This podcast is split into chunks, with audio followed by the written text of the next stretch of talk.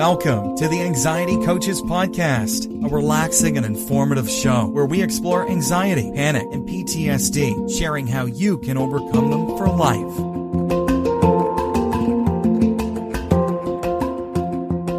Aloha! Welcome back to the Anxiety Coaches Podcast. In today's episode, I want to talk about alcohol and anxiety. Well, the caffeine is always a big issue and a tough one to consider changing, and so is alcohol.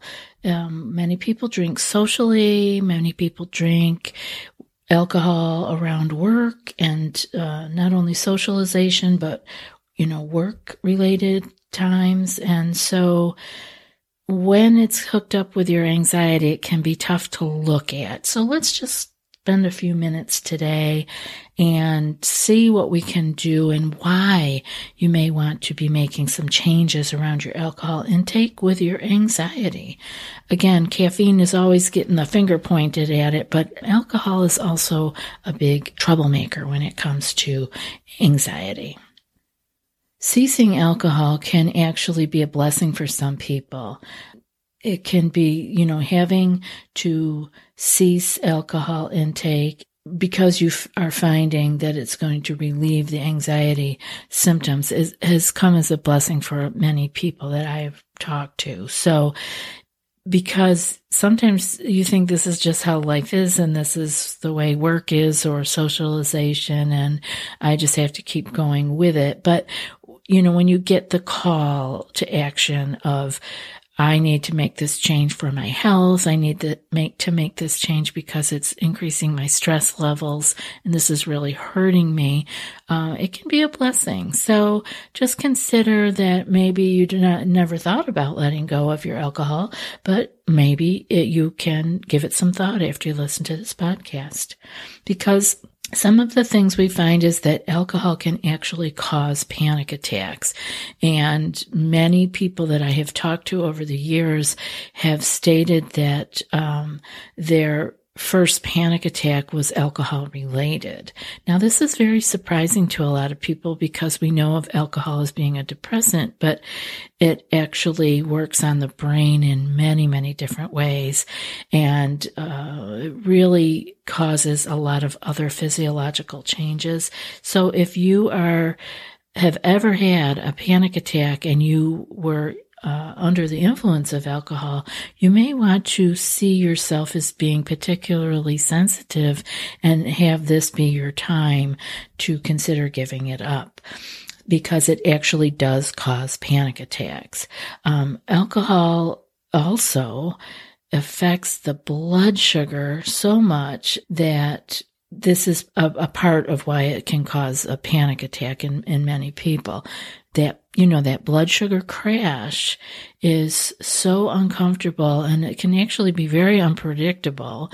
So if you have blood sugar issues, if you have panic, you, you want to watch the blood sugar around the alcohol. Because what happens is the body will burn alcohol first uh, as it comes in. And then we also can not be eating correctly when we are drinking. There can be times that we're um, overly hungry and then there is always the next day, right? And that happens to a lot of people. That leads me to my next point, which is the hangover from alcohol intake really can make people anxious. The hangover, again, many people have come in, their first panic attack was related to alcohol. Many people also come with the hangover being the impetus for their first panic attack. They felt so bad. And of course, we feel bad because the alcohol has done all kinds of things to us, including dehydration. And uh, you can feel really lousy, just like when you're, you got blood sugar crashing, you got dehydration, your brain is dehydrated. And the alcohol actually disrupts neurotransmitter levels. So we're already working on that uh, by you know, eating differently, taking supplements, using, some people are using medications for their neurotransmitters. And then we throw alcohol into the mix. Like we want to look at this because it disrupts the neurotransmitter levels. And if you're looking to be nourishing your brain, getting yourself into a more peaceful and calm life so that your mind and body can heal, you may want to let go of the alcohol intake while you're healing. Serotonin levels are actually lowered uh, by alcohol, and many people are taking uh, drugs for their serotonin levels. So, again, want to take a good look at this. Alcohol disrupts our sleep oh, um, it really is a terrible sleep aid. I hope that if anyone has ever told you to drink so that you could go to sleep, I want you to know that that kind of sleep is totally different than your actual real patterns in REM and non REM sleep alcohol disrupts the sleep patterns and therefore uh, can really make you not only feel lousy the next day, but again, our so much happens in our sleep for our brain health that this is an ongoing process if you're doing having this happen, you know, more than once in a great while. Have you tried OneSkin for your skincare routine yet? I love the simplicity of these products and the medical grade ingredients in them, not to mention how easily they fit into my skincare routine. The OS1 face moisturizer and OS1 eye cream make skin look visibly smoother and clearer and immediately feel softer and more hydrated. The secret is OneSkin's proprietary OS1 peptide. It's the first ingredient proven to switch off the aging cells that cause lines, wrinkles, and thinning skin, and several studies back it up. So if you're tired of cycling through ineffective skincare trends and overcomplicated routines, then I'm so excited to share with you OneSkin. Just simple, scientifically validated solutions. OneSkin is the world's first longevity company. By focusing on the cellular aspects of aging, OneSkin keeps your skin looking and acting younger for longer. Get started today with 15% off using code ACP at oneskin.co. That's 15% off oneskin.co with code ACP. After your purchase, they'll ask you where you heard about them. Please support our show and tell them we sent you. Panic attacks seem to come up more after uh, the day after the drinking. And again, that could be from that bad night's sleep, right? The dehydration, the blood sugar crashes. So, so, you see how all of this is playing into, these are all things that make people feel anxious. And so you can see where the alcohol is really causing a lot of disruption and causing people to feel things that are scaring them. And then once you have that, you know, dehydration, you're feeling dizzy, you're feeling nauseous, uh, you know, that's scary to people. What's wrong with me? What's going on? And then we're kicking in those uh, stress hormones and they're taking us down the wormhole. And if you've gotten a lousy night's sleep, that's your um, anxiety will just intensify. That's the cycle that many people get into, right? Poor sleep, high anxiety, high anxiety causing more poor sleep, the poor sleep causing more anxiety. And we can break that cycle. It just takes a little bit of work. And one of the first things that you can do is to eliminate your caffeine. I'm beating that drum again, yes, and uh, eliminating the alcohol. It's, you want to get yourself back in order. You know, I say this to people. I gave up caffeine for probably 12 years. I had decaf, yes, it has a little bit of caffeine in it, but I didn't have regular caffeinated tea or coffee for like 12 years. It's, and it's a part of healing. And if you want to heal, you'll be willing to get rid of it. No cup of coffee, no Starbucks, no your favorite coffee shop coffee is is worth feeling stressed out and giving your body those stress hormones by sipping them through a, a, a cup, right? So the second thing would be to give up alcohol. I, I, you know, I also didn't drink for a very, very, very long time. I have occasional wine now. I don't even have a full glass of wine ever anymore, but, um, uh, many, many years, uh, also probably around 10 or 12 years that I didn't have any alcohol either. And it's all just part of healing. It's okay. You can go back someday if you choose to, but maybe you don't choose to. It's worth, it's really, and it may not even be that long. That's just my story, right?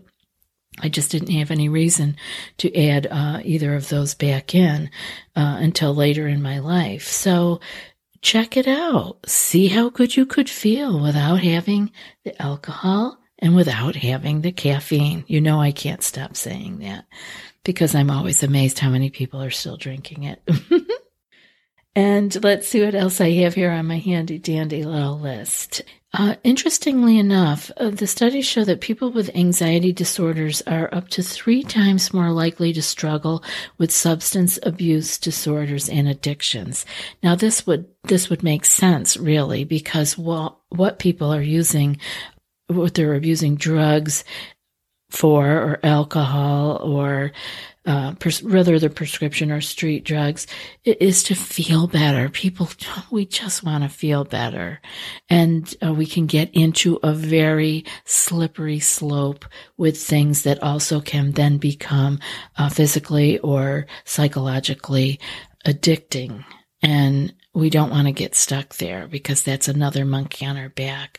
So just know that you're in kind of in a, um, a, you're kind of on a slippery slope if you have anxiety because you're more prone because of the need to want to feel better. And believe me, alcohol will make you feel better in the moment.